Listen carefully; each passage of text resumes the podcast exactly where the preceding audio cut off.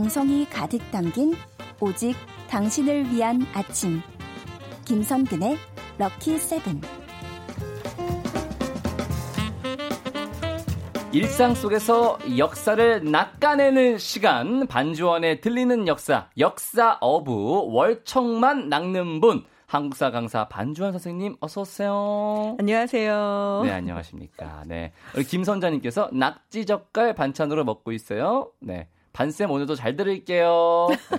요 사연이 올라온 이유는 네. 네, 월천방 낚는, 낚는 우리 네. 반선녀님을 반갑게 맞이하는 의미에서 올렸습니다. 네, 아 근데 뭐 낙지 젓갈 너무 좋죠. 다들 네. 식사하셨는지 모르겠는데 저는 아직 못 먹었거든요. 저도요. 네, 그 매콤하게 청양고추 아. 들어있는 그 낙지 젓갈 하나를 하얀 쌀밥에다 아. 딱 올려서 김이 모락모락 나는데 입속에 싹 넣는 것처럼 그렇게 맛있는 역사 얘기를 들려드리도록 아우, 하겠습니다. 너무, 너무 네 너무 아우 너무 어쩜 그렇게 맛 표현도 맛깔스럽게 하셔가지고 살은 그냥 찌는 것이 아니죠. 아우, 저는 제가 상상력이 너무 뛰어나서 이런 거 막 상상 되게 잘하거든요. 네. 네. 잠깐 식욕을 넣어놓고 네. 네.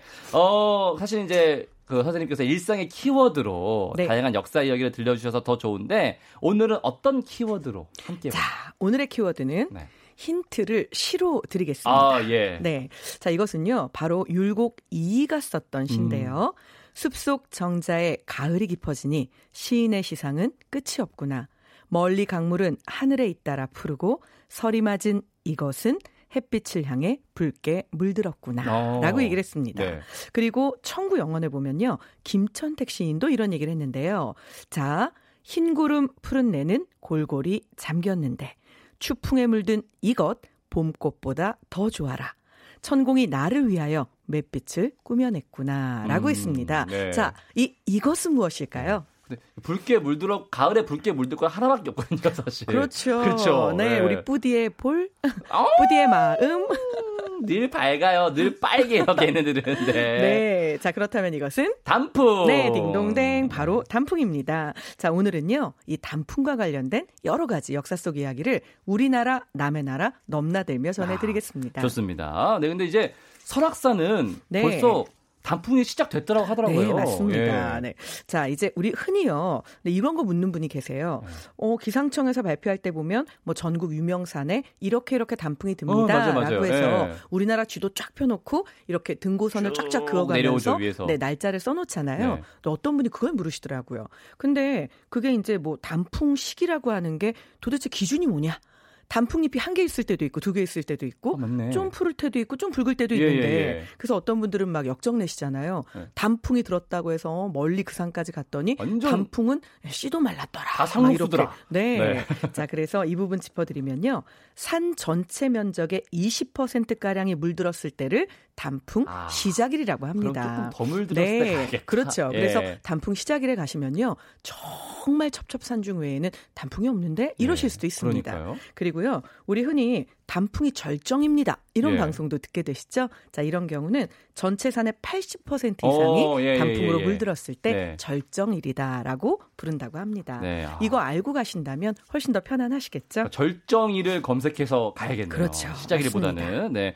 사실 뭐 저는 단풍하면은 설악산, 강원도 물론 네. 떠오르고 어, 남의 나라. 그렇죠. 어, 카나다, 카나다. 맞습니다. 예, 카나다가 확 떠오르네요. 오, 카나다. 예. 어찌나 토속적인 발음인지. 캐나다도 아니고 카나다. 카나다. 네. 예. 자, 그렇다면 카나다 네. 하면 국기 한 가운데 단풍잎이 네. 떡하니 있잖아요. 딱, 예. 네. 자, 그렇다면 캐나다 국기 가운데에는 왜, 왜 단풍잎이 있는 걸까요? 어, 그 생각은 또 안 해봤네요. 그렇죠. 그래서 그냥 많은 거기? 분들이 어, 거기 단풍나무가 마, 유명하고요. 마, 네. 뭐 단풍나무에 대한 메이플 로드도 있고요. 네. 관광지고요. 많이 먹고요. 자, 많이 먹어서 다 그린다고 하면 우리나라 태극기에는 쌀이 있어야 되죠. 그렇죠? 김치랑 같이. 네, 네 맞습니다. 네, 자, 그렇다면 왜 어째서 캐나다 국기에는 단풍잎이 있는지 그 이야기를 들려드릴 텐데요. 어, 예? 먼저 한 가지 놀라셔야 합니다. 우리는 네, 이 캐나다 국기에 너무 익숙하기 때문에 예. 캐나다는 원래부터 국기에 단풍잎이 있잖아요. 라고 우리는 생각을 했죠. 캐나다 국기에 단풍잎이 들어간 것은요. 1964년의 일입니다. 네. 50년 50여 년밖에 안 됐죠. 네, 아직 반세기 남짓밖에 안 됐는데요. 우와. 어, 그렇다면 그 이전에도 캐나다는 있었을 텐데 예. 과연 국기에는 뭐가 있었을까? 궁금하시죠? 네네네. 자, 그 국기는요. 제가 모두 보여드릴 수 있으면 참 좋을 텐데 예. 혹시 이게 보이실까요? 안 네. 보이실 수도 있습니다. 아, 잘 안 보이기는 네. 하네요. 예. 근데 대충 어머 국기가 빨개 그리고 왼쪽 위쪽에 유니언잭이 어 이건 영국 유니언잭인데 예. 자 이런 생각은 하셨을 텐데요. 맞습니다. 원래 캐나다 국기에는요 이 영국 유니언잭이 들어 있었습니다. 자, 이 부분에서는 네. 아니 그러면 왜죠? 왜? 왜 들어있었을까 궁금하시죠? 영국. 자, 1608년 네. 프랑스인들이 세웠던 모피 교역소를 기반으로 캐나다 식민지의 역사가 시작이 됩니다. 네. 그러니까 역사가 사실 긴 건 아닌 거죠. 음. 자, 그런데 1756년에 벌어진 전쟁 결과 캐나다가 영국으로 넘어가면서 이제 프랑스 주도권에서 영국 주도권으로 주도권 국가가 바뀌어지게 됩니다. 네. 자, 근데 이렇게 바뀌어지게 되었으니 결국은 영국계가 많은 서부 지역이랑 프랑스계가 많이 거주하는 동부 지역 사이에 같은 캐나다 안에서 서로 이제 반목이 시작이 된 아, 거죠. 예, 그렇죠. 그래서 투닥투닥투닥 이렇게 하면서 뭐 많이 들어보셨을 거예요. 퀘벡주에서는 캐나다로부터 나는 분리 독립하겠다. 맞아요. 막 이런 운동도 네. 일어나고 우리는 불어를 쓰겠다. 네. 이래서 지금도 쓰고 있죠. 네, 자, 이런 상황 속에서 영국 국기가 포함된 캐나다의 국기는 이게 국가 통합에 도움이 안 된다. 이제 이런 여론들이 막 일기 시작을 한 거예요. 음. 그런데 이런 여론이 일어나던 중에 사실은 또 하나의 역사적 사건이 일어납니다. 1963년에 수에즈 운하를 둘러싸고 영국, 이집트, 중동 막 이런 나라들이 함께 이제 전운이 감돌게 되죠. 예. 그런데 여기에 캐나다가 유엔 평화 유지군으로 파견이 될 상황에 맞이하게 됐습니다. 그런데 이때 이집트가요. 국기에 영국 유니언잭이 아. 들어있는 캐나다 너네 군대 우리나라 들어올 수 없어 이렇게 막아버린 거죠. 예. 이러면서 이제 캐나다 안에서 한 번 더 야 우리나라 국기에 이게 예, 영국 유니언잭 계속 들어있는 게 이게 맞냐? 이제 이런 얘기들이 시작이 되고요. 결국 캐나다 정부는 아주 깜찍한 이벤트를 벌이게 됩니다. 그 깜찍한 이벤트의 정체는요. 공모하나요? 맞습니다. 네. 오, 딩동댕. 자, 바로 우리나라 국기 어떤 게 좋을까? 네. 여러분 의견을 주세요. 아. 그래서 당시의 총리였던 레스터 피어슨 총리가요. 전 국민을 대상으로 해서 예. 우리나라 같으면 사실 또 유명한 사람한테 맡겼을 수도 있을 텐데 그러니까요. 깜찍하죠. 예. 자, 국기 공모전을 합니다. 네네. 그런데 무려 무려 3,500건이 넘는 국기 공모에 대한 안들이 올라오게 되고요. 네. 이 3,500개 이상의 그 작품 가운데 지금의 국기가 당선이 되게 되죠. 음. 그런데 여기에는 사실 또 다른 의미가 들어 있습니다. 네. 자, 이 캐나다 깃발을 단풍잎 깃발이라고 해서요. The Maple Leaf Flag라고 부르는데요. 단풍잎은 영국계, 프랑스계를 초월해서 옛날부터 캐나다를 상징하는 중립적인 것이다라고 해서 가운데에다가 놓고요. 네. 그 다음에 캐나다 국기 하면 빨간색, 흰색 흰색? 생각나시죠? 네. 바로 이때 빨간색은 영국계를 의미하고요. 하얀색은 프랑스계를 상징하는 색으로 도입이 된 것이라고 합니다. 아~ 그런데 정말 재미있는 건요. 예. 이때 응모했던 3,500건 이상의 국기 디자인 가운데 단풍잎이 들어있는 것이 3분의 2를 넘어섰다고 하니까 캐나다인들의 단풍잎 사랑이 얼마나 대단한지 우리가 사실은 엿볼 수 있는 부분인 거죠. 네. 오, 저는 정말 깜짝 놀랐네요. 네. 네. 처음부터 단풍님이 있었던 게 아니었다는 사실 알게 됐고요. 네. 아름다운 단풍이 얽힌 다양한 역사 노래 한 곡 듣고 더 들어보겠습니다. 가을방학이 부른 취미는 사랑. 김성근의 럭키세븐 반주원의 들리는 역사 함께하고 계십니다. 오늘은 가을이면 꼭 만나는 단풍을 키워드로 다양한 역사 들어보고 있습니다. 이제 우리 조상들의 단풍 얘기를 조금 해봐야겠죠. 그렇죠. 네. 자, 우리 조상들에게는요, 또 여러 가지 의미로 이 단풍이 분명히 다가왔을 겁니다. 예. 자, 그렇다면 속담에서 어떻게 쓰였는지 알아보면 생활 속의 단풍에 대해서 조금은 엿볼 수 있을 텐데요. 음. 자, 이 속담을 듣다 보면 의외의 것이 느껴지실 겁니다. 우리는? 단풍하면 와, 아름답다. 정말 붉다. 와, 저렇게 노랄 수가. 그래서 보통은 그렇죠. 화려하다라는 이미지를 많이 가지고 그럼요, 있잖아요. 네. 그런데 한편으로 생각해 보면 그 단풍 봄꽃만큼이나 참 짧게 반짝하고 음. 또 사라집니다. 그렇죠. 그리고 그 단풍이 사라진 자리에는 자 마치 사람 손가락 편 것처럼 다섯 개 잎을 갖고 있는 빨간 단풍잎이 우그러지기 시작을 하죠. 그렇죠. 그럼 이제 다 쪼그라들고 메말라서 나무에 달라붙어 있는. 사실 그 모습은 참 쓸쓸하기도 하고 또 한편으로는 음. 너무 영광됐기 때문에 초라하기도 하잖아요. 우리 조상들은 그것을 속담에 담아냈습니다. 자, 9, 10월 새 단풍이라는 말이 있는데요. 네. 9월, 10월에 곱디고 온 단풍을 일컫는 말이죠. 그쵸? 하지만 그 안에 들어있는 또 다른 뜻은요. 지금은 보기 좋아도 곧 흉물이 될 것이다. 라는 음. 뜻도 있기 때문에 아. 네, 네가 지금 좋다고 해서 잘 나간다고 해서 그걸 으스대기만 할 것이 아니라 자 미래에 이렇게 초라해질 수도 있으니 좀 더 열심히 노력해 봐라. 혹은 그때를 대비해 봐라라는 뜻도 아. 담고 있는 거죠. 화무 시비롱 이런 네, 느낌으로. 맞습니다. 네, 그런 느낌이군요. 네. 그리고 단풍도 떨어질 때 떨어진다라는 말이 있는데요. 결국 무엇이든 제때가 있는 거다. 그러니까 지금을 좀 더 열심히 살아보렴이라는 조상들의 지혜도 이 안에 담겨 있는 거죠. 네, 그럼 저도 이 순간 더 열심히 살겠다고 마음을 먹으면서 네. 이 말을 하는데 말을 버벅거리네요. 네. 마음이 안 따라왔나 봐요. 네. 어, 우리 조상님들도 이제 가을 하면 사실 네. 단풍하면 붙는 게 놀이거든요. 오, 맞습니다. 단풍놀이. 네. 어떻게 하셨어요? 조상들도 단풍놀이를 야? 했죠. 네. 사실 엄밀히 말하면 조상들이 했던 단풍놀이의 풍습을 우리가 이어받았다고 하는 것이 알맞는 얘기겠죠. 오, 그런가요? 네. 자, 그래서 뭐 우리가 알고 있는 고려 말의 이규보 굉장히 유명한 인물이잖아요. 동국이 삼국집에서 단풍나무 를 관상용으로 이용했던 그런 최초의 기록들도 실제로 남아 있고요. 네. 또 조상들이 가을 이제 음력으로 9월 9일인데 중양절을 전후로 해서 남산과 북악산에 올라가서 나는 단풍놀이를 했다. 그걸 하지 않고서는 가을이 왔다고 할 수 없다. 아, 이런 기록을 남긴 예. 것들도 보이고요. 또 조선시대 유학자로 너무 유명하죠. 조식 선생은 피아골 단풍을 보지 않은 사람은 단풍을 봤다고 말도 하지 마라. 아이고, 이런 식의 예, 얘기들도 예, 하고요. 네. 심지어 뭐 연산군 사실 우리한테는 폭군으로 음, 유명하지만 음, 그렇죠. 또 풍류를 즐겼던 임금으로도 네. 유명하거든요.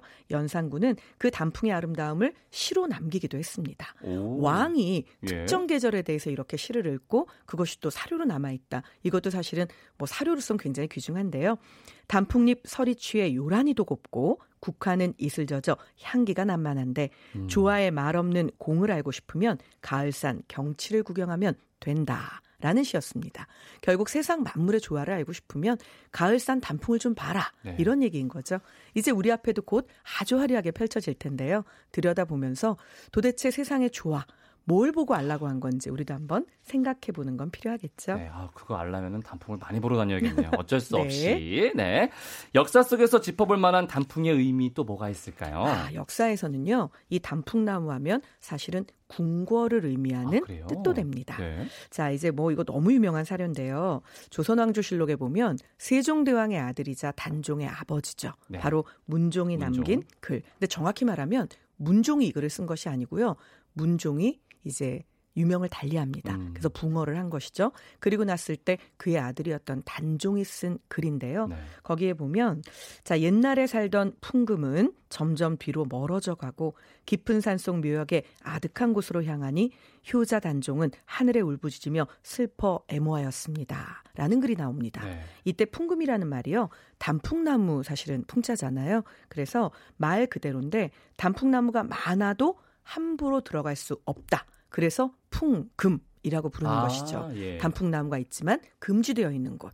그래서 여기는요, 우리가 다른 말로는 풍신이라고 부르기도 하는데, 바로 여기가 임금이 머무는 땅. 그래서 단풍나무가 많은 임금이 머무는 땅에는 함부로 들어갈 수 없다.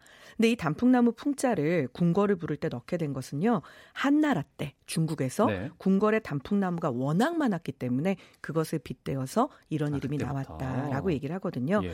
사실 창덕궁 옆에 가시면요. 단풍정이라고 하는 곳이 있습니다.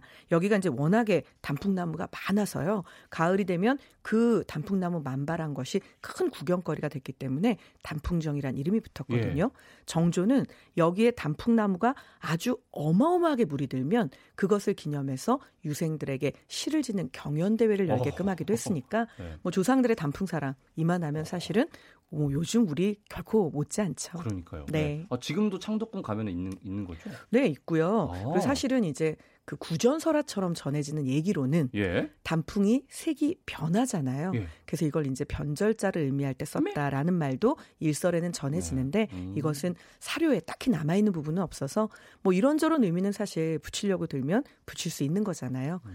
서유구라고 하는 굉장히 유명한 조선시대 실학자가 있습니다. 네. 이 사람은 아예 본인 호에다가 단풍나무 풍자를 집어 넣습니다.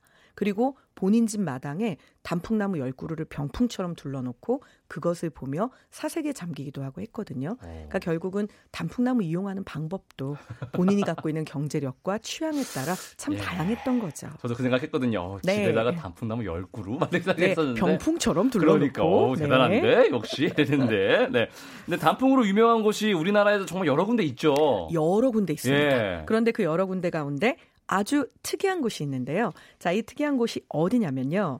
혹시 라디오 청취자분들 중에 고창에 사는 분도 분명히 계실 거예요. 계시겠죠. 자, 고창에 가면 문수사가 있습니다. 네. 자, 문수사 입구에서부터요. 중턱에 자리한 문수사 그 입구까지 가는 요 문수 산의 입구에서 네. 그러니까 산 입구부터 문수사라는 절의 입구까지 하는?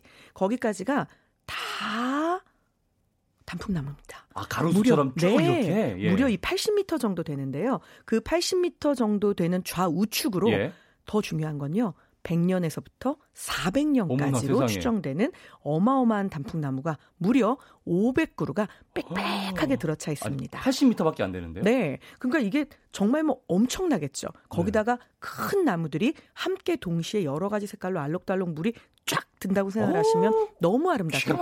네. 그런데 이렇게 너무 아름답다 보니 자, 이곳에 대한 여러 이야기도 얽혀지게 되는데요. 네. 단풍나무 숲은 백제 의자왕 때 지은 문수사의 사찰림으로 보호가 되어서 오. 현재까지 내려오고 있기 때문에 그래서 이렇게 보존 상태가 좋은 겁니다. 근데 지금 우리가 듣기만 해도 참, 어, 그래, 역사적인 의미도 있고, 예. 또 이렇게 해서 사찰림으로 보존도 그러니까요. 됐고, 아, 그러면 이거 좀 더 앞으로 우리 후손들한테도 잘 지켜서 이어주고 싶다. 오해하죠. 이런 생각 드시죠? 예. 그래서 그 생각이 아마 모두의 마음으로 통했던 것 같습니다. 이 지역은요, 단풍나무 숲으로는 국내에서 처음으로 문화재로 지정이 됐습니다. 아, 이 숲 전체가 네, 문화재인 거예요? 맞습니다. 와. 그래서 문수사 앞에 단풍나무 숲은요, 문화재로 지정된 숲이니까 한번 가보실 일이 있다면 둘러보시면 당연히 좋고요. 없더라도 만들어서 한번 가보시는 네. 것도 좋지 않을까요? 그렇습니다. 네. 박민우님께서, 야, 저 고창이에요 하셨습니다. 네. 네. 어, 좀 사진 찍어서 보내주세요. 네. 아니 너무 부러워요. 그러니까요. 여름에는 또 수박이 유명한 곳이잖아요. 맞네요. 네, 근데 가을엔 또 단풍까지 아. 사계절을 눈으로 입으로 즐기는 동네인 것 같습니다. 아 너무 부럽다. 네, 꼭 단풍 예쁘게 되면 사진 찍어 보내주시고요. 어 단풍 구경 가고 싶은 분들이 지금 저도 그렇고 굉장히 네. 어디로 가야 될지 고민이 많거든요. 네. 어디에 다녀오면 좋을까요? 또 고창 있고. 사실 뭐 너무 많죠. 그렇죠. 설악산은 너무 많이 얘기되어서 네. 제가 말씀을 다시 드릴 필요도 없을 것 같고요. 불구사도 되게 좋았어요. 자, 그렇죠. 네. 내장산도 단풍으로는 아, 너무나 유명합니다. 그렇죠. 사실 내장산은요. 이게 왜 내장산일까? 궁금해하신 적 없으신가요? 저는 좀 이름이 조금 무서운데. 아, 그러세요? 네. 그래서 이게 이름에 얽힌 여러 이야기가 있는데요. 네. 이게 짧고 구불구불한 양의 내장처럼 정말로 어, 그 뒷길이 보이지 예. 않을 정도로 구불구불구불하다. 그래서 내장산이라는 이름이 붙었다라는 설도 있고요. 또 한쪽에서는 보물을 많이 품고 있는 산이다. 아. 그래서 품고 있는 산, 내장산이라는 이름이 붙었다는 이야기도 있습니다. 네. 하지만 이래건 저래건 단풍이 너무 아름다운 너무 것은 뭐 당연히 유명하고요. 네. 자, 오늘 이 시간은 반주원에 들리는 역사잖아요. 자, 그러면 역사랑 관련된 단풍을 볼 수 있는 곳. 여기도 또 우리한테는 의미가 있겠죠? 그렇죠. 독립기념관으로 가시면 아, 독립기념관이요? 됩니다. 네. 독립기념관에서는요. 사실 매년 단풍 관련 축제를 하는데요. 특히 단풍과 함께 걷는 축제, 그리고 또 독립기념관을 들러보며 단풍에 대한 것도 함께 볼수 있는 음. 축제들이 다양하게 준비되어 있습니다. 그러니까 한 번쯤 독립기념관 가보신다면 결국 두 마리 토끼를 다 잡으실 수 있겠죠. 네, 어, 독립기념관은 몰랐습니다. 저는. 네. 네, 좋은 정보 너무 감사하고요. 어, 단풍으로 풀어낸 재미있는 역사 얘기 오늘도 잘 들었습니다. 검색창이나 너튜브, 팟캐스트에서 김선근의 럭키세븐을 검색하시면 들리는 역사 코너만 따로 들으실 수 있으니까 참고하시고요. 오늘 수업도 너무너무 잘 들었습니다. 선생님 고맙습니다. 네, 감사합니다. 광고 듣고 올게요.